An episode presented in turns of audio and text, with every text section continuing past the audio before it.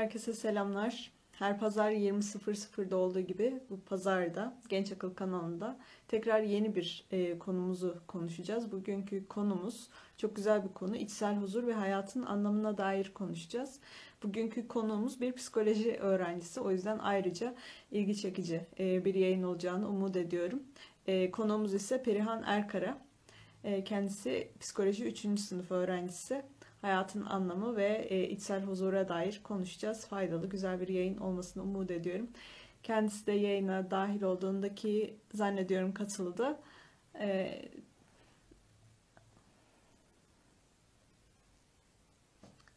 bir istek geldiğinde tamamdır.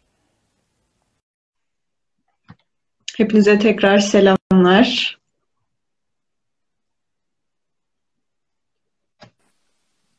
İyi akşamlar. İyi akşamlar. Nasılsın Perihan? Teşekkür ederim Rahmet'ciğim. Sen nasılsın? Ben iyiyim. Ben de iyiyim. Teşekkür ediyorum. Ee, bugün seninle içsel huzur ve hayatın anlamına dair konuşacağız. Ee, Genç Akıl kanalında. İnşallah güzel, faydalı bir yayın olur. Ben kısa bir giriş yaptım. İnşallah. De, e, istersen şöyle yapalım. E, kendi bize tanıt. E, neler yapıyorsun? E, sen kimsin? E, tanıdıktan sonra konuya hafiften bir giriş yapalım. Öncelikle beni davet ettiğin için çok teşekkür ederim. Burada olmak benim için çok mutluluk verici. İzlediğim yayınlara konuk olarak katılmak. Ee, benim ben, için seni davet etmek. Ben Hatice Perihan Erkara, 21 yaşındayım. Ee, sanırım bahsettiğin psikoloji öğrencisiyim Medipol Üniversitesi'nde. 3. sınıf öğrencisiyim. Ee, genel olarak psikolojiden felsefe öğrenmeye çalışıyorum. Birazcık daha özelleştirecek olursam da ahlak felsefesi, din felsefesi, pozitif psikoloji ve e, stoacı felsefe ile ilgileniyorum. Bugün de inşallah e, kendi öğrendiklerimi, hayatıma katmaya çalıştıklarımı sizinle paylaşacağım. Bu şekilde. İnşallah güzel bir e, yayın olur. E, hem dinleyicilerimiz için hem de bizler için öğretici olur. Bugün seninle konuşacağımız konu çok e, önemli bir konu. Herkesin aslında bir şekilde gündeminde olan bir e, mesele içsel huzur ve hayatın anlamına dair konuşacağız. Şimdi ilk olarak içsel huzurdan başlayacak olursak içsel huzur e, nedir, nasıl sağlanır? Yani kötülüğün olduğu e, bir dünyada e, bunu sağlamak gerçekten mümkün müdür içsel huzuru? E, şimdi bence öncelikle içsel huzurun ne olduğunu anlayabilmek için ne olmadığını bir anlamamız gerekli. Çünkü günümüzde bu anlayışın çok fazla çarpıtıldığını düşünüyorum, görüyorum en azından. İçsel huzur kesinlikle bize dayatılan e, sürekli bir mutlu olma değildir ya da sürekli has peşinde koşup onlara ulaşmak değildir. Onlara ulaşma çabası değildir. Bir kere her şeyden önce biz insanız e, ve bütün duyguları yaşama kapasitesiyle birlikte yaratıldık. O yüzden bütün duyguları yaşamak için kendimize izin vermeliyiz. Mutluluk ne kadar bir duyguysa acı, keder bunlar da bir duygudur. Hani şöyle bir algı oluyor genelde. Mutlu insan, huzurlu insan e, hani acı çekmez, depresyona girmez. E, gayet tabii ki bunlar da olabilir. Bunlar zayıflık da değildir. E, ama burada önemli olan bu duyguları yaşarken yaşadığımız duygu ne olursa olsun kendi içimizdeki dengeyi sağlayabilmektir. Ben mesela biraz kendimden örnek verebilirim burada. Ben Kur'an'la Rad 28 Rad suresinin 28. ayetiyle tanıştım. E, kalpler yalnızca onu anmakla tatmin ediyor. evet, senin de öyle olması çok hoş. E, bu ayet tabii ki de bir sihirli değnek değil. E, ben bu ayetle tanışmadan önce şu an çevremde gördüğüm e, birçok insan gibi mutsuz olmak için hiçbir sebebim yoktu gerçekten. Ama sürekli bir keyifsizdim. Yani çok neşe verici şeyler yaşasam bile asla tam olarak onlardan keyif alamıyordum. Yani kelimenin tam anlamıyla tatminsizdim. E, ve bu ayette tam olarak benim e, soruma cevap veren bir ayet oldu. Bana nasıl tatmin olacağımı gösterdi. Hatta ayeti de okuyayım burada notta almıştım. Böyleleri inanan ve gönülleri Allah'ın zikriyle tatmin e, olan kişilerdir. Gözünüzü açın, gönüller yalnızca Allah'ın zikriyle tatmin olur, mutmain olur diye bir evet. ayet. Ben de bu ayet e, aracılığıyla Kur'an'la iletişime geçmiştim. Herhalde birçok insan içinde bir ışık olmuştur. Kesinlikle. Çünkü İnsan evet e, belki mutlu olabiliyor, hazzı yakalayabiliyor. Yani başarılı olabiliyor, birçok şeyi elde edebiliyor. Ancak o huzur çok çok farklı bir şey ve yalnızca gerçekten Allah ile e, mutmain olan bir kalpten söz edebiliriz. Evet, kesinlikle. Ee, mesela ben e, dediğim gibi bu ayetten sonra Kur'an'ın Arapçasını okuma yazmayı öğrendiğimden beri okuyorum ama işte bu ayetten sonra Kur'an'ın anlamını okumaya ve yaşamaya başlamıştım. Ve o zamandan sonra aslında bir kendim için hayat anlamı oluşturabildim, içsel huzurumu sağlayabildim. Bu da asla şu şekilde olmuyor. Ee, en başta bahsettiğim şeyi örneklendirmek için anlatıyorum bunu. İnsanız elbette ki benim de çok üzüldüğüm şeyler oluyor. Hiç beklemediğim e, acılı durumlar yaşıyorum. Ama e, bu dışarıdaki duygularım e, ne kadar yoğun olursa olsun, ne kadar yıpratıcı olursa olsun hiçbir zaman bir isyan etme ya da pes etme noktasına gelmiyorum. Ya çünkü şunu biliyorum ki benim Rabbim var. O yüzden her zaman için bir umudum var. E, bu dünyanın bir son olmadığını biliyorum. Her şeyin bir karşılığının alınacağını, iyi kötü her şeyin karşılığının alınacağını biliyorum. O yüzden ben mesela ne kadar üzgün olursam olayım o içimdeki huzur, içimdeki denge aslında hiçbir şekilde bozulmuyor diyebilirim. Ee, bu en başta sorduğun kötülük kısmına da yine bununla cevap verebilirim. Ee, ben Kur'an'ı hayatıma geçirmeden önce açıkçası bu kadar kötülüğün olduğu bir dünyada mutlu olunamayacağını düşünüyordum. Ve haksızlık gibi geliyordu bu kadar acı varken mutlu olmak. Hmm. Ama artık yine şunun farkındayım ki e, yaratıcı bize adaletli olduğunu söylüyor bu dünyanın bir son olmadığını söylüyor. Burada bazen yani kötülerin e, cezasını göremeden öldüğünü de görüyoruz. Bazen böyle nasıl bu kadar devam edebiliyor diyoruz. Ama hani ben inanıyorum ki herkes yaptığı her şeyin karşılığını alacak. Burası bir son değil ve benim yaratıcım adaletli. O yüzden ben bu kötülüklerle elimden gelen her şekilde savaştıktan sonra, elimden geleni yaptıktan sonra e, bazı şeyleri de Allah'a bırakmak içsel huzuruma engel olmuyor açıkçası. Ee, bir yandan bakıldığında gerçekten e, Kur'an olmaksızın veya e, bir din günü olmaksızın diyeyim, bir din günü olmaksızın kötülüklere karşı insanın nasıl e, kendisini konumlandırabileceğine karar vermesi gerçekten çok zor görünüyor. Bunun nedeni ise insan evet kendisini huzurlu kılacak e, şeyleri belki daha doğrusu mutlu edecek şeyleri elde edebilir, hazları elde edebilir, bunları toplayabilir. Hatta e, bu işte mutmain olmak e, kelimesinin geçtiği e, başka ayetler de var ve bu ayetlerde mesela şundan bahsediyor. İşte onlar dünya nimetini ister ve kalplerini öyle mutmain etmek ister. Yani e, dünya nimetiyle mutmain olmayı isteyen insanlardan bahsediyor. Ancak e, bunun yeterli bir huzuru sağlayamayacağını da yine ayetlere e, atıfla ve de kendi yaşamımızla görebiliriz e, Allah'ın sisteminde bir din günü var ve her türlü haksızlık, adaletsizlik, e, kötülüklere karşı bu hesap gününde her şeyin bir karşılık bulduğunu görüyoruz. Ancak din günü olmaksızın e, gerçekten de yapılan kötülükler nereye gidecek bunu hesaplamak e, çok çok zor. Çünkü dünya üzerinde bizim kurmuş olduğumuz hukuk sisteminde e, bile bir sıkıntı var. Bugün e, bir takipçiyle bir paylaşım yapmış şöyle bir şey söylüyor. Aslında öyle bir sistem ki hakim bile şahit. Yani her an bize şahit olan evet. bir hakimle birlikteyiz. Evet. O yüzden e, yeri geldiğinde durumu detaylı bir şekilde anlatmamıza bile gerek kalmayacak belki. Allah çünkü her şeyi e, her an görüyor. Şu an bizi görüyor. Her an bizi duyuyor.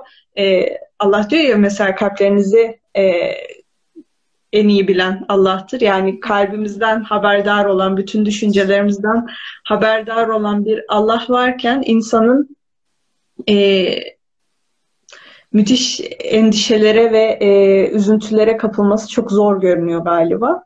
Şimdi peki bu kötülükleri de konuştuk.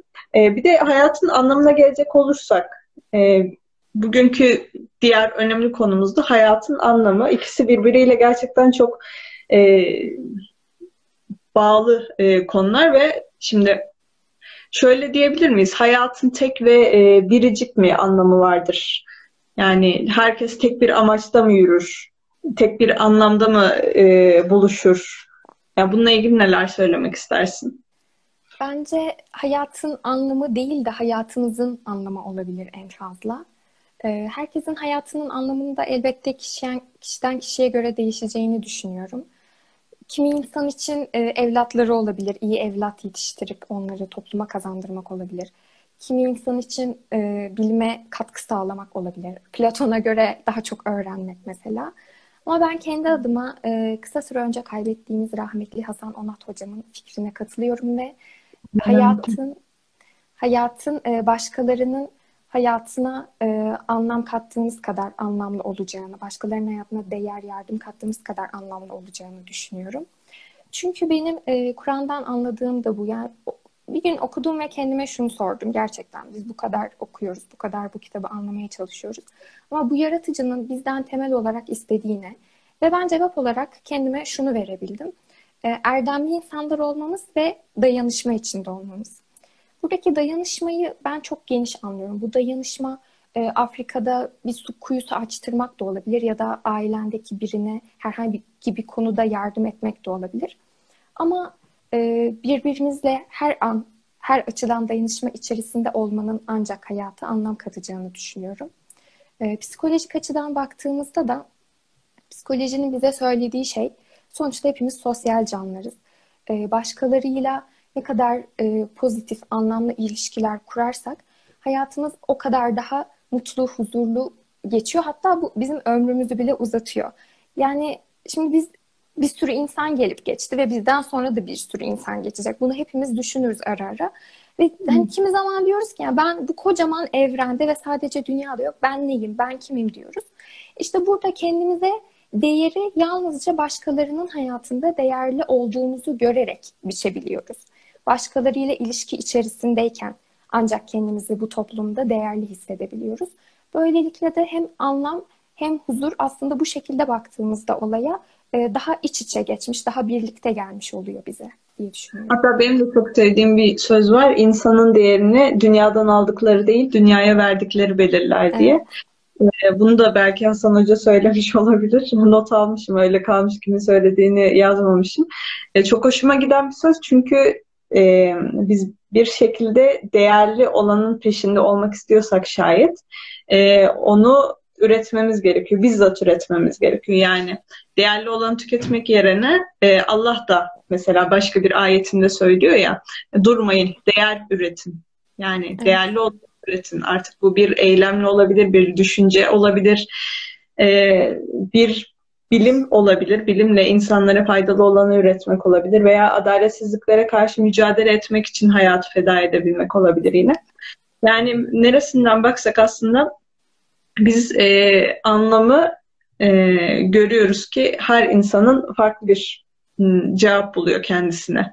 Yani her insan hayatın içinde bulduğu anlam ile birlikte değer kazanıyor ve her insanın üretmiş olduğu değer de farklı. Çünkü ben burada mesela e, her birimizin farklı yetenekleri olduğuna inanıyorum. Bu Allah'ın bizlere bahşettiği bir e, nimet bana kalırsa. Şöyle mesela her hayvanın farklı özellikleri var. İşte zürafanın boyu çok uzun e, veya filler çok büyük. Karıncalar e, çok organize şekilde çalışabiliyorlar. Her birinin yetenekleri farklı. İnsanda da aynen böyle. Kimi tek başına hareket ediyor, kimi organize şekilde hareket ettiğinde daha başarılı olabiliyor. Ama herkesin mutlaka ama mutlaka sahip olduğu değerleri var, e, yetenekleri var ve bu yeteneklerle Allah bizim bir şey üretmemizi istiyor. Burada da e, neyi üreteceğimiz galiba e, bizim aynen. Onu peki e, bununla ilgili ne düşünüyorsun? Yani nasıl daha anlamlı kılabiliriz hayatı? E, bunun e, nasıl desem belli anahtarları var mıdır? Hmm, burada birazcık yine ayetler çerçevesinde ilerlemek istiyorum. Şimdi Kur'an'a baktığımızda Kur'an zaten e, başlı başına hayatı hayata anlam katan, hayatı anlamlaştıran bir kitap bizim için. Allah mesela insanın e, yaratılma amacını ben insanları ve cinleri bana kulluk etsinler diye yarattım olarak söylüyor. Ya da o amel bakımından hangimizin daha iyi işler yapacağını imtihan etmek için e, yarattı diyor. Ama buradaki e, bu kelimelerin ne demek istediğini aslında dikkat etmeliyiz. Çünkü bu herkesin, hemen herkesin farklı anlayabildiği kelimeler. İbadet, salih amel. Bunlar demin bahsettiğim gibi herkes e, değer katar, değerli olmaya çalışır. Ama herkesin bunu yapış yöntemi farklıdır. E, buradaki mesela ibadeti İbadet deyince normalde hep ben şöyle anlıyordum. Namaz kılmak, oruç tutmak. Oysa ki ibadetin bunlardan çok daha fazlası olduğunu öğrendim. Ya mesela oruç tutmak ne kadar bir emirse doğruyu söyleyin. Bu da aynı derecede bir emir. O yüzden burada önemli olanın e, Allah'ın bütün söylediklerini ve yapmamızı istemediklerini bir bütün olarak ele alıp e, yaşamamız gerektiğini düşünüyorum. Bu şekilde e, daha anlamlı olacağını düşünüyorum. Ama yine bunun az önce de bahsettiğim gibi sadece tek bir yoldan illa bu şekilde olmak zorunda e, diye söyleyemiyorum elbette. E, çünkü bunu da şu ayete dayanarak söylüyorum. Hatta şuradan okuyayım. E, uğrumuzda çaba gösterenleri yollarımıza ileteceğiz. Ankebut suresi 69. ayet. Burada mesela şu benim çok dikkatimi çekmişti. Uğrumuzda çaba gösterenleri yolumuza değil yollarımıza ileteceğiz diyor. Demek ki e, yaratıcının ya da anlamlı bir hayat yaşamanın birçok yolu var. Önemli olan gerçekten samimi ve dürüst olup e, bu yollardan birine baş koymak kesinlikle. Hatta e, şundan da kesinlikle bahsetmek istiyorum. Mesela daha İslamiyet'in gelmesinden çok çok önce bir süre önce ünlü stoacı filozof Epiktetos e, kendi öğrencilerine şöyle bir aforizma söylemiş mesela. E, yaşamını tanrısal düzenin iradesiyle uyumlu hale getirmeyi ve onunla yönetmeyi kendine en üst amaç edinmek hayatı anlamlı kılar diye. Bu da mesela onun yolu. Herkesin e, Tanrı'ya ulaşmada ya da hayatını anlamlandırmadaki yolları farklı olabilir. Az önce de senin bahsettiğin gibi. Peki e, bu daha çok bireysel bir soru olacak. E, sen mesela kendi hayatının anlamını bulduğuna inanıyor musun veya onu nasıl evet buldum dediğine inandın? Ben evet elhamdülillah kendi adıma ona inanıyorum açıkçası. E, çünkü az önce değindiğim gibi biraz ben hayatın anlamını hep e, sonu gelecek olan şeylerde arıyordum. İşte herkes gibi parada ya da karizmada, kariyerde bu tarz şeylerde arıyordum. Ama bunlar dediğim gibi insanı asla tatmin etmiyor. Çünkü bir zaten hepsinin sonu var. Yani bir gün bitecek olan bir şey ne kadar anlamlı olur ya da bin yıl yaşasak bile bir gün sonunun geleceğini bildiğimiz bir şey için ne kadar e, içten bir şekilde çaba gösterebiliriz, ne kadar içimize sinebilir o durum. Bu yüzden işte bence bizim hatamız e, anlamı yanlış yerde aramak, anlamı sonlu olan, bir gün bitecek, tükenecek olan şeylerde arıyoruz. Ama işte e, asıl sonsuz olana, e, yaratıcıya aslında anlamı anlamak için gözlerimizi çevirmemiz gerekiyor. Onun ne dediğine bakmamız gerekiyor biraz da.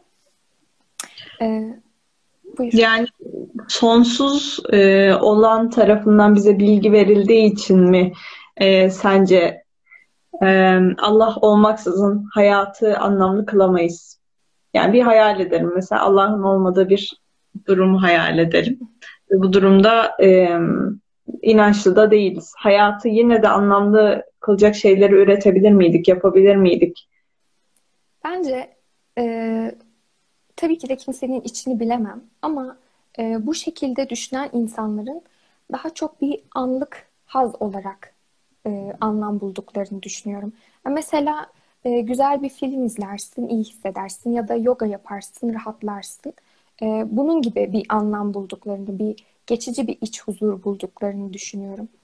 E, ve yine çok sevdiğim bir söz var e, Levi's'in şeyi ilk ismini hatırlayamadım ama More Christianity'nin yazarı olan Levi's'in e, şey diyor bu dünyadaki hazlar e, bizim tatmin etmek için değil aksine tatmin olamayacağımızı göstermek için yaratılmış olabilir. Bu bana o kadar mantıklı geldi ki gerçekten çok hoşuma gitti. Çünkü e, ya hele ki bunu günümüzde çok fazla görüyoruz. Mesela o sırada belki canım sıkın, belki kendi hayatımızdan kaçmak istiyoruz. Bir dizi izliyoruz. Sonra bir sezon daha, bir sezon daha. Ya da alışveriş yaparken mutluyuz. Ama alışveriş bittiğinde mutluluk da bitiyor. Tekrar alışverişe çıkıyoruz, tek, tekrar alışverişe çıkıyoruz. Ve bu içimizdeki doyumsuzluk asla tam olarak e, tatmin olmuyor. Asla tam olarak içini dolduramıyoruz. Bence bu e, tatmin olamamamız, e, bütün arzularımıza bu dünyada ulaşamayışımızın sebebi belki de Allah'ı bulmamız için bir nedendir. Belki de bu buradan mı görmemiz gerekli? Allah'ın varlığına bir delildir yani belki de bizim için. E, bundan sonraki hayatın varlığına bir delildir. Ben burada tatmin olamıyorsam demek ki tamamen buraya uygun yaratılmadım. Demek ki başka bir yerde tatmin olmaya e, daha müsaitim, daha başka bir yer olması gerekli ki ben ancak orada tamamen içsel huzurumu yakalayayım, tamamen tatmin alayım. Belki de bunlara bir cevaptır. Mesela e, Perihan beni çok düşündüren şey kötülüğün varlığı. Yani kötülük e, olmasaydı zaten e, burası bir e, cennet gerçekten neresinden bakılsa bir nimet deryası. Hem güzellikleriyle olsun hem hissedebildiğimiz duygularla olsun. E, aslında bir cennette yaşıyoruz ancak kötülük var. Kötülük olduğu için de buranın e, iyi bir yer olduğu insana e, yani insan bunu düşünemiyor. Tamam, insan kendi cennetini oluştursun diyelim. Ee, burada mesela bizi en çok mutlu eden şeylerle ben mesela kendimden örnek vereyim. Beni en mutlu eden şey e, kamp yapıyor olmaktı. İşte doğada olmaktı. E, ben doğayı hep çok sevdim. E, ancak ne zaman böyle seyahat etsem, e, işte aynı zamanda e, yeni arkadaşlarla tanışsam, yani beni mutlu eden şeylerle çevrelenmiş olsam e, yine de bunun getirdiği bir huzursuzluk vardı mesela. Bunu neden söylüyorum? Çünkü evet insan o sırada kendisini tatmin edebilir. Ancak dış dünyada çoğu şey yolunda gitmiyor. Ve orada e, vicdan diyor ki bu yetenekleri ve, ve e, becerileri bizim doğru yere kanalize etmemiz gerekiyor. Bunlar bize onun için verildi.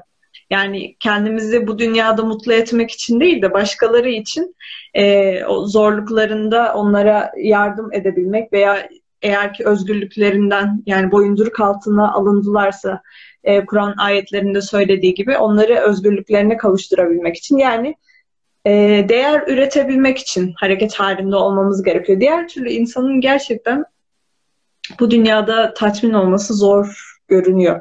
Yani tamam kendisini mutlu edebilir ama nereye kadar? En fazla ne kadar? Çünkü her seferinde başka bir seviye var ki bu adil de değil. Evet, evet. Kesinlikle.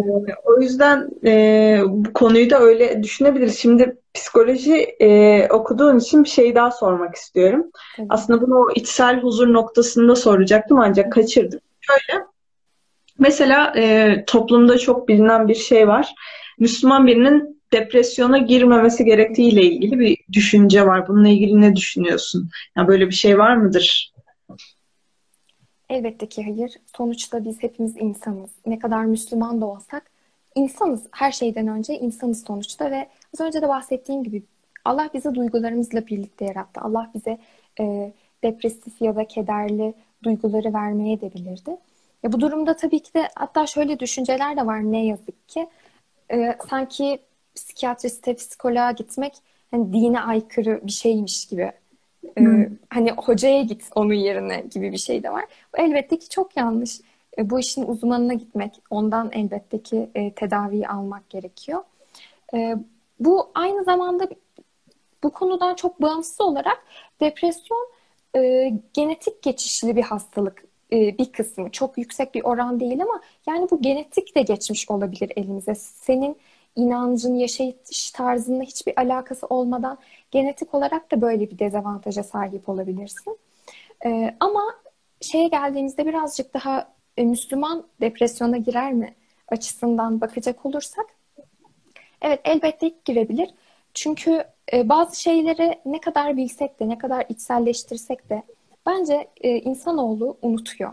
Yani insanoğlunun gerçekten unutma gibi kim zaman çok güzel bir nimet olan Kim zaman da bazı dezavantajları olan bu gibi durumlarda e, bir özelliği var. E, nasıl olsa da unutuyoruz. Ben mesela böyle durumlar için şey yapıyorum. E, sevdiğim ayetleri ya da bana hatırlatacak olan aforizmaları yazdığım bir defterim var. Kendimi böyle kötü hissettiğimde, düşük hissettiğimde onları okuyorum ve diyorum ki ya evet gerçekten böyleymiş. Hani bu niye aklıma gelmedi ki diyorum. Sonuçta insanız ve bu duyguları hissetmemiz çok normal. Bir de ne yazık ki e, şöyle bir algı var. Hepimizde var açıkçası. E, kimi duygu iyidir, kimi duygu kötüdür. E, oysa ki iyi ya da kötü duygu diye bir şey yoktur. Her duygunun fazlası bir süre sonra başka bir duyguya dönmeye başlar. Her duygunun fazlası zararlıdır. Ya mesela sinirden kahkaha atarız ya ya da çok neşeliyken kahkaha atarken gözümüzden yaş gelir. Yani bu durumun Allah'a olan inancımızla nasıl desem depresif olan çok inançlı bir insan değildir gibi bakılmaması gerektiğini düşünüyorum. Ama elbette ki e, bir yaşam amacı edinmek, e, bir öbür hayata inanmak ya da güvenebileceğin bir tanrının olması, bir Allah'ın olması bunlar insanın elbette ki içsel huzurunu yükselten şeyler. E, hatta bir araştırma vardı. E, bir hayat amacı olan insanların ömür yüzde 23'ünün ömrü daha uzun sürüyormuş diye hatırlıyorum. Yanlış hatırlamıyorsam bu şekildeydi. Bu tabii ki de yani bunlar ee, başka bir başka bir bilimsel araştırmaya göre de e, inançlı olan insanların e, depresyona e, eğilimi ve kaygı oranında daha az olduğunu evet. e, zamanda depresyon eğiliminde daha az olduğunu e, okumuştum bugün. Ancak bu demek değildir ki tabii ki. E, Müslümanlar depresyona giremez diye bir şey demek değildir elbette ki. bir şeylere de denk geldim bugün araştırırken. Mesela diyorlar ki e, aslında eğer depresyona giriyorsanız yeteri kadar inançlı değilsinizdir gibi şeyler. Bunu anlatmaya çalıştım. Evet. Elbette ki e, bir tanrı inancı içsel huzurumuzu arttırır güveni arttırır. Ama işte de, senin de bahsettiğin gibi bunlar asla imanın az olduğunu ya da Müslümanların, inançlı insanların depresyona girmeyeceğini göstergesi değildir. İşte hiç elimizde olmayan sebeplerden ötürü sırf genetik geçişten dolayı bile girebiliriz yani. Yani böyle durumlarda e, bir destek almalıyız, psikolojik Kesinlikle. destek almalıyız. Kesinlikle. Yani bunun ne inançla ne Allah'a yeterince güvenme, e, güvenmemekle bir alakası yok. Elbette. Çok özür dilerim. Galiba benim e, nedenini anlamadım ama şarjım e, bir anda çok azaldı. Şimdi evet bir şey mi ekleyecektin? E, şunu evet şunu söylemek istedim. Şimdi sen bahsedince aklıma geldi. Mesela e, toplumda şizofreni çok ciddi, çok üzücü bir hastalık olarak görülüyor ama depresyon sanki bir şımarıklık gibi görülüyor. Hani bizim de derdimiz var ama e, bir şekilde atlatıyoruz gibi görülüyor. Yani depresyona nedense sebebini de anlayamıyorum. Toplum arasında çok bir ciddiyet gösterilmiyor. Oysa ki depresyon da en az diğer hastalıklar kadar ciddi ve yıpratıcı bir hastalıktır yani. O yüzden kesinlikle bahsettiğim gibi bir destek alınması gerekir öyle bir durumda. Bu konuda da e, zaten e, zannediyorum ki mesela e, Gülseren Budayıcıoğlu'nun da e, toplumda büyük bir farkındalık kazandırdığını da düşünüyorum bu konuyla ilgili. İşte e, Son yayınlanan dönem dizileri de olsun, evet. Herkes de bayağı takip ediyor. Bu arada e, Gülseren Budayıcıoğlu'nu da e, tavsiye etmiş olalım. Eğer ki bilmeyen varsa bence herkes biliyordur ya da bilmelidir. Artık son dizilerden sonra muhtemelen artık bilmeyen yoktur. Evet. Ee, şimdi şu konuya da geçiş yapacak olursak. Ee, biz mesela diyelim ki hayatımızın anlamını bulduk ve onun için çabalamaya başladık, ilerliyoruz. Ee, ve aynı zamanda iyi kötü bir şeyler oluyor. Ee, biz hayatımızın anlamını bulduğumuzda ve onun için çabaladığımızda içsel huzuru da yakalamaya başlıyor muyuz eş zamanlı olarak? Bununla ilgili bir e, ilişkisi var mıdır her ikisinin de birbiriyle? Ee, bence bu hayatın anlamı, bulduğumuz hayatın anlamına göre değişir. Ben mesela az önce anlattığımda hayatın anlamını bulduğumda içsel huzuru da e, kendiliğinden sağlamış oldum. Bunun için ekstra bir çaba göstermeme gerek kalmadı. E, ama ben hayatın anlamı olarak mesela e, başarıyı bulsaydım içsel huzuru sağlayabileceğimi, kendi içsel huzurumu sağlayabileceğimi düşünmüyorum. Yani şöyle diyelim ki e, herkes elinden geldiğince olabildiğince başarılı olmalı. Ancak işte bu şekilde anlamlı yaşanabilir bir dünya yaratabiliriz gibi bir düşünceye ulaşmış olsaydım. Çünkü e, başarının aslında bir sonu yok. Her zaman ulaşılan hedefin bir tık daha üstü var. Her zaman senden daha farklı avantajlara sahip, daha başarılı insanlar da var. Bu yüzden aslında bunun bir sonu yok. Ya da benim hedefim e, karizma olsaydı, para olsaydı, çok başka bir şey, dünyevi bir şey olsaydı bunların yine benim e, içsel huzurumu anlık olarak sağlasa bile uzun vadede sağlayacağını düşünmüyorum açıkçası. E, bu da işte yine yanlış yerde e, aramamıza, soruları yanlış yerlere sormamıza geliyor. Çünkü içsel huzurun ancak daha e, yüce bir şeylerle, e, daha bizim gücümüzden üstün olan, bir gün sonu gelmeyecek olan, daha sınırsız olan bir şeylerle e, anlamlı olabileceğini, hayatın ancak bu şekilde anlam kazanabileceğine inanıyorum. O yüzden bu kişinin bulduğu anlama göre değişir diye düşünüyorum. E, şimdi bu konuyla ilgili benim çok çok çok sevdiğim ve hayatı e, anlamlı kılan bir formül var. Kur'an'dan bir ayet mesela. Bakara suresi 155. ayette geçiyor. Orada diyor ki Perihan, e, elbette sizi korku, açlık, mallar, canlar ve ürünlerden eksiltmekle deneriz. Sabredenleri müjdele. Şimdi e, dünyada bir şeyi çok sevdiğimizde onu kaybedebiliriz. Veya sağlığımızdan olabiliriz. Aynı zamanda e, aç kalabiliriz gün geldiğinde veya bir savaş durumu e, mümkün olabilir. Yani biz bir şekilde bir şeylerden mutlaka dünya üzerinde eksiliyoruz. Yani kimse yoktur e, bu dünyadan acısız bir şekilde geçen. Hiç kimse yoktur mesela. Evet. Ve bir, bana kalırsa bu dünyada yaşadığımız şeylerin neden yaşadığımızı biliyor olmamız da içsel huzuru beraberinde getiriyor olabilir. Farkındalıktan bahsediyorsun sanırım. Evet evet. Yani farkındalık gerçekten her şeyin temeli yani farkındalık olmadan bu mesela bu ayetleri, bu anlattıklarımın hepsi farkındalık sonucunda oluştu. Farkındalık olmadan gerçekten hiçbir şey olmuyor. Çok güzel bir noktaya değindin. E, farkındalığı da gerçekten her şeyi gören e, bir Allah'ın bize e, anlatıyor olması yani neye nasıl bakmamız gerektiğini Allah söylüyor. Mesela Allah bize hiçbir zaman şunu vaat etmiyor. Bu dünyada siz sorunsuz bir şekilde yaşayacaksınız demiyor. Evet. Veya bu dünyada de... bitecek gün geldiğinde demiyor. Kesinlikle. Çünkü buna Onun... engel olamıyor. Pardon bölüyorum ama şu ayeti unuttum az önce söylemeyi. Bunu kesinlikle söylemek istiyorum. Bu söylediğin ayetle ilgili evet bu dünyada zaten Allah bize öyle bir şeyin vaadini vermiyor. Bunu ancak şu şekilde veriyor. Ben ayeti okuyayım. Ee, Allah Kur'an'la Allah Kur'an'la rızasına bilerek tabi olanları esenlik yollarına iletir. Ee, onları izniyle karanlıklardan aydınlığa çıkartır ve onları dosdoğru olan yola iletir diyor Maide 16. surede. Yani bunun yine kendi yoluna e, gitmemiz de olacağını söylüyor aslında. Ben dünya hayatında bunu vereceğimden bahsetmiyor senin de dediğin gibi. Evet, aynen öyle. Ee, ve bir yandan e, aslında dünyadaki kötülüklere yüz çevirip e, dünya üzerinde kendisine bir cennet kurmaya çalışan insanların da yalnızca kendisini aldattığını e, görebiliriz. Çünkü her ne yaşamış olurlarsa olsunlar sevdikleri insanlar bir şekilde bir gün ölecek veya işte sağlıklarından olacaklar, bir gün yaşlanacaklar, e, eski böyle dirilikleri kalmayacak veya her türlü sıkıntıyı yaşayabilirler. Allah e, onların elinden nimeti ne zaman alacak bilemeyiz. O yüzden gerçekten Kesinlikle. Allah diyor ya Allah'ın ipine sımsıkı tutunun diye. Gerçekten Allah'ın ipine sımsıkı tutunmaktan başka daha böyle e, insanı ayakta ve hayatta tutabilecek bir şey yok gibi görünüyor. Şimdi e, bir de şu konu çok önemli. Mesela bu konu eğer söyleyeceklerim bittiyse başka bir soru daha sormak istiyorum. Tabii. Tamam. Günümüzü konuşalım. Dönemimizi konuşalım. Böyle çok e, her birimiz e, hayatın anlamına dair konuşuyoruz bir şekilde iyi kötü. Bazıları belki gündemine bile getirmiyor.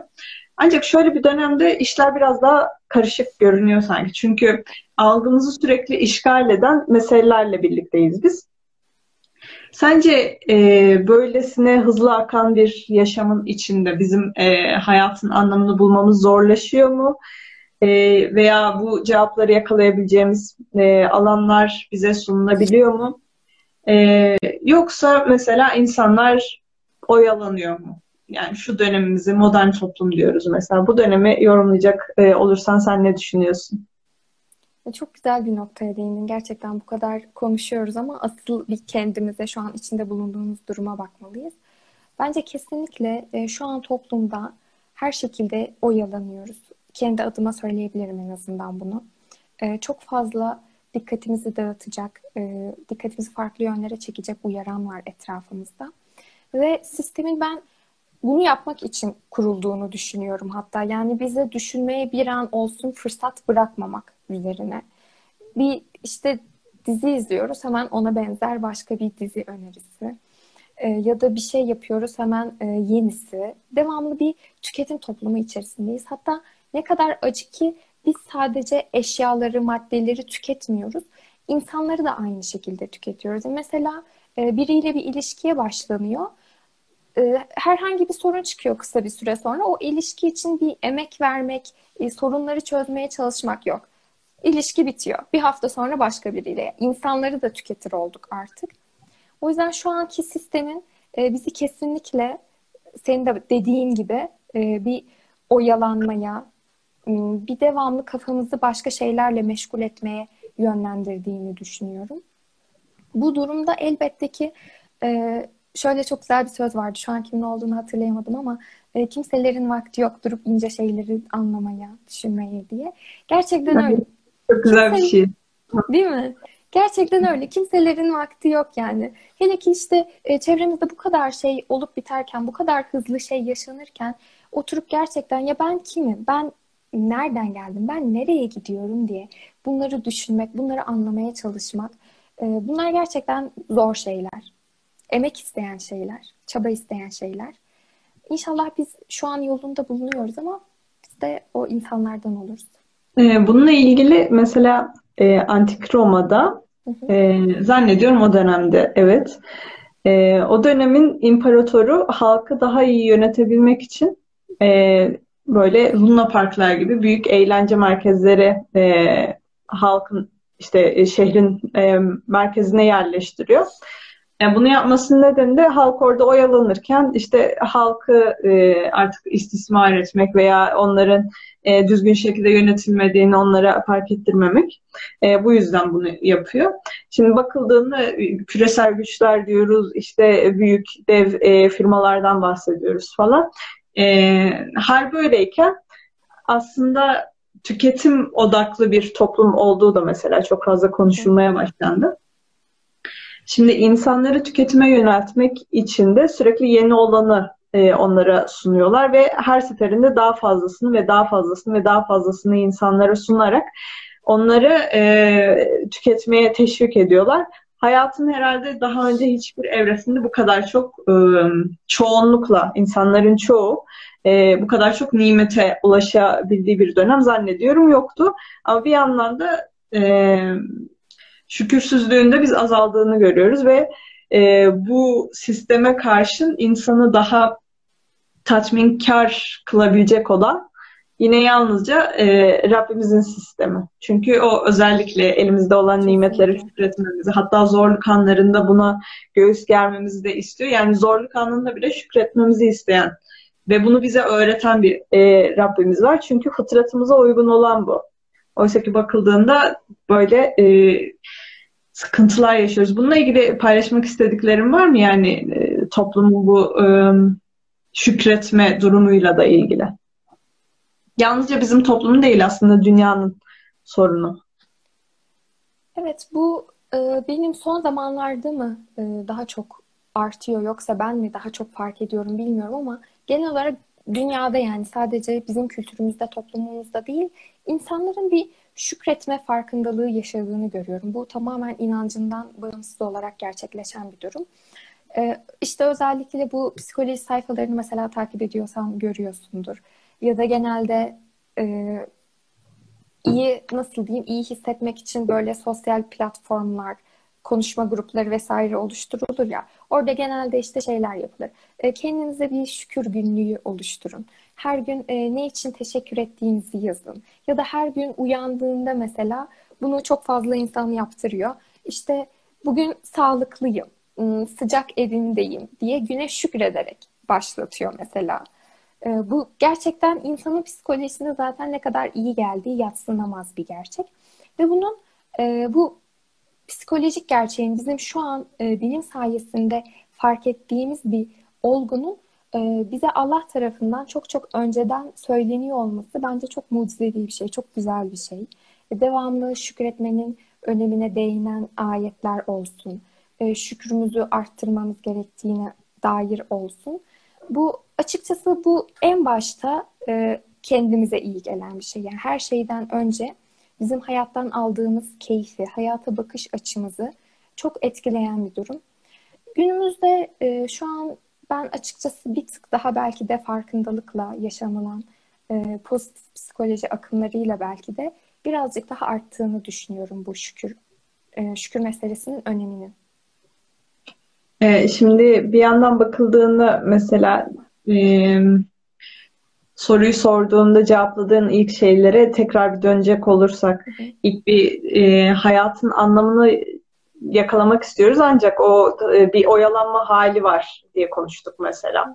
E, sence bir psikoloji öğrencisi olarak e, bu girdabın içine kapılmadan daha uyanık, daha belki zinde kalabilmek için, daha diri olabilmek için e, bize böyle bir tavsiyede bulunmak ister misin? Öğrendiklerinden, e, araştırdıklarından, okuduklarından.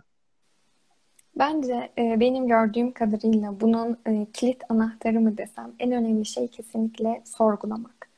E, her şeyi sorgulamak yani e, içinde bulunduğumuz kontrolümüzde olmayan durumlar da olur. Kontrolümüzde olan kendi seçimimize bağlı durumlar da olur.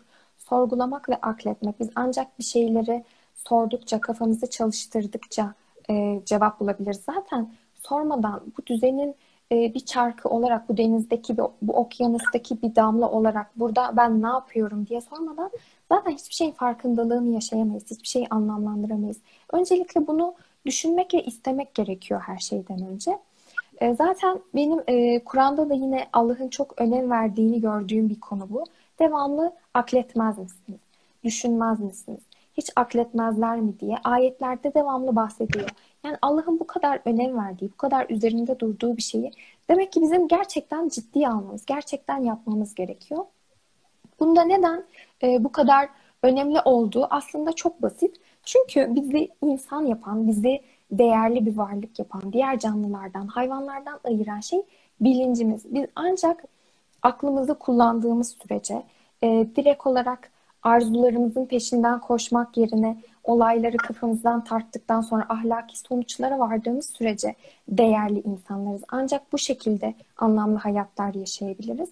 O yüzden ister şu an e, günümüzün tüketici toplumunda olsun, bu kadar çok uyarana maruz kaldığımız toplumda olsun, ister bundan 100 yıl önce ya da 100 yıl sonra olsun, her zaman için e, insanı insan yapan şey bilinç olduğu, akıl olduğu için insanın akletmesinin ancak e, bir farklılık yaratacağını düşünüyorum kendi adıma. Evet, çok doğru. Yani e, bizim gündemimiz e, zannediyorum az önce bahsettiğim Antik Roma'da da biz yaşıyor olsaydık, e, 500 yıl önce de, 3000 yıl önce de yaşıyor olsaydık yine benzer sorunların içinde olacaktık. Yine böyle bir hayatın anlamı artık bulunduğumuz konuma göre yani bu tür sorgulamaları yine yapacaktık. Bir şey değişmedi veya dünyada bütün bunlar neden oluyor?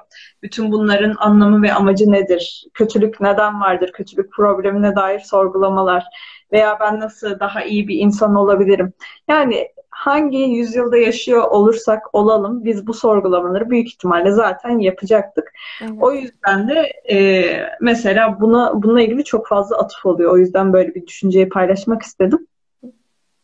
E, özellikle modern insanın problemleri falan diye konuşuluyor. Tamam e, ben sadece bu dönemde yaşadığım için e, önceki dönemlerde nasıldı çok bilmiyorum. Ancak bir şey değişmeyecekti. Kötülük yine var olacaktı, iyilik yine var olacaktı ve biz de safımızı belirlemeye çalışacaktık.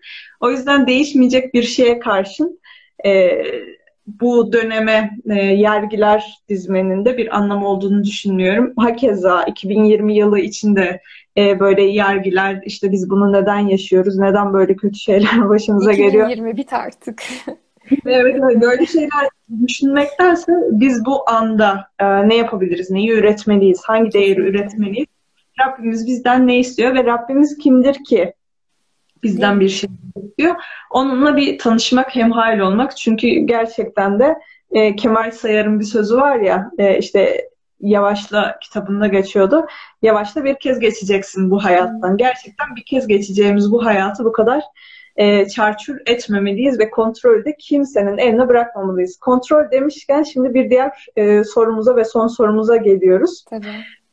Şimdi biz insanız ve e, kendimiz dışında tabii e, ne dünya düzenini ne çevremizdeki insanları kontrol edemiyoruz. Evet. Kontrol edemediğimiz şeylere karşın bunu da biraz tanımlandıracak olursak tabii. Kontrol edemediğimiz şeylere karşı bizim tutumumuz sence nasıl olmalı? Şimdi bu dediğin aslında e, Epiktetos'un öğretisi yine. E, hayatı kontrol edebileceğin ve edemeyeceklerin olarak ikiye ayır. E, kontrol edemeyeceklerin içinde düşünmeyi, enerji harcamayı bırak. E, kontrol edebileceklerimiz zaten elbette ki bizim tercihlerimize bağlı şeyler olduğu için direkt kontrol edemeyeceklerimizden bahsetmek istiyorum. E, bu kontrol edemeyeceklerimizin aslında e, hemen hepsini başkaları dediğimiz insanlar oluşturuyor. Ya sonuçta biz toplum içerisinde yaşayan sosyal canlılarız. Başkalarıyla sürekli olarak iletişim içerisindeyiz. Yakın olalım, uzak olalım.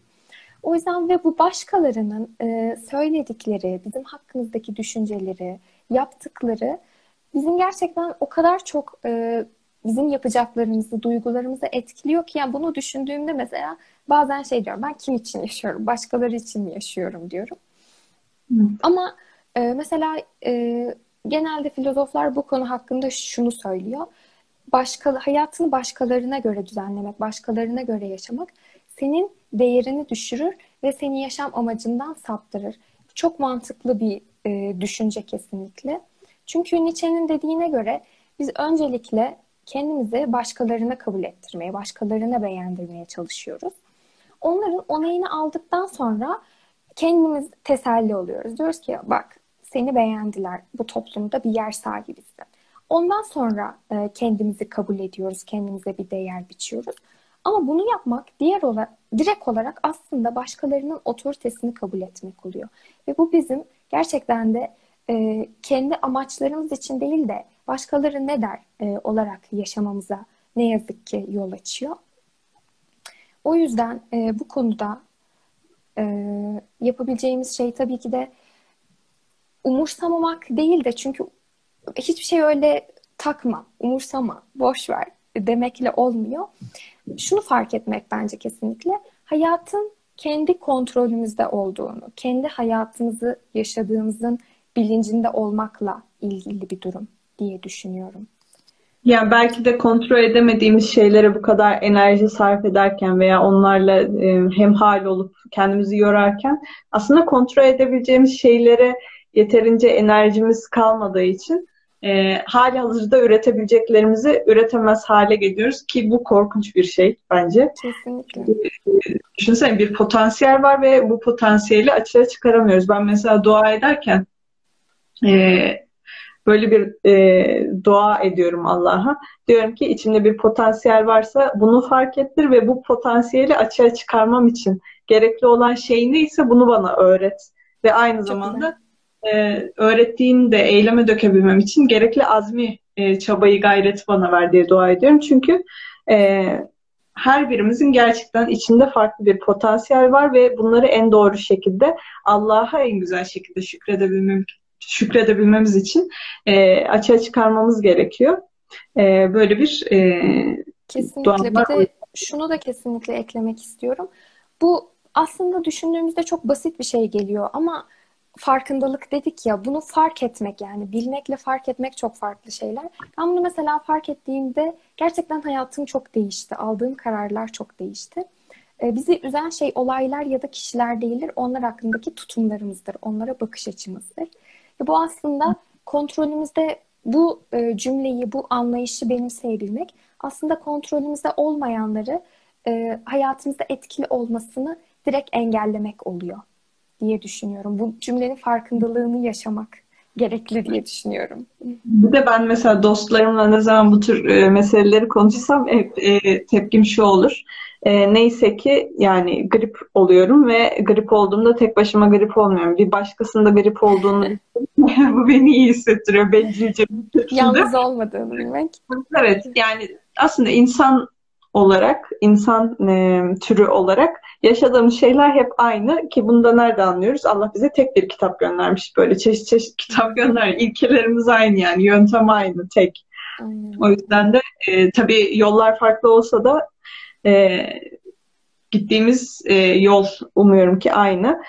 O yüzden e, bu konuyu da böyle konuşmuş olduk. Ekleyeceklerin var mı Perihan? Benden bu kadardı. Çok teşekkür ederim. İnşallah Çok biraz da olsa bir faydam olmuştur. Bir saat güzel geçirmemize neden olmuşumdur inşallah. Çok teşekkür Evet, ederim tekrar davetiniz oldum. için. Ee, ben de davetimi kabul ettiğin için çok teşekkür ediyorum. Ee, yorduk seni, paylaştın, anlattın. Rica İnşallah ederim. E, anlattıklarınla birlikte hem ikimiz için de hem de dinleyicilerimiz için faydalı olmuştur. Ee, ve de yaparsın e, diye e, dua da etmiş olayım. Şimdi şunu da belirtmek istedim. Haftaya e, pazar günü 20.00'da e, Merve ile sohbet edeceğiz ve Merve ile e, Hazreti Meryem'e dair konuşacağız ve Hazreti Meryem gerçekten e, bu aralar e, çok çok gündemimde olan bir e, mesele. Çünkü Hazreti Meryem dizisini arkadaşlarımla birlikte izlemeye başladım ve çok hoşuma gitti. 11 bölümlük bir dizi. E, halihazırda burada dinleyicilerimiz varken onları da tavsiye etmiş olayım. Çok çok güzel bir dizi. İnşallah E, o da çok güzel bir program olacak. Senin gözlerinin ışığından belli zaten şu anda. Çok heyecanlandım bahsederken. çok heyecanlandırıyorum. Haftaya inşallah tekrar sizleri de buraya bekleriz diyeyim. O zaman e, hoşça kal İyi akşamlar diliyorum. Hoşça kal.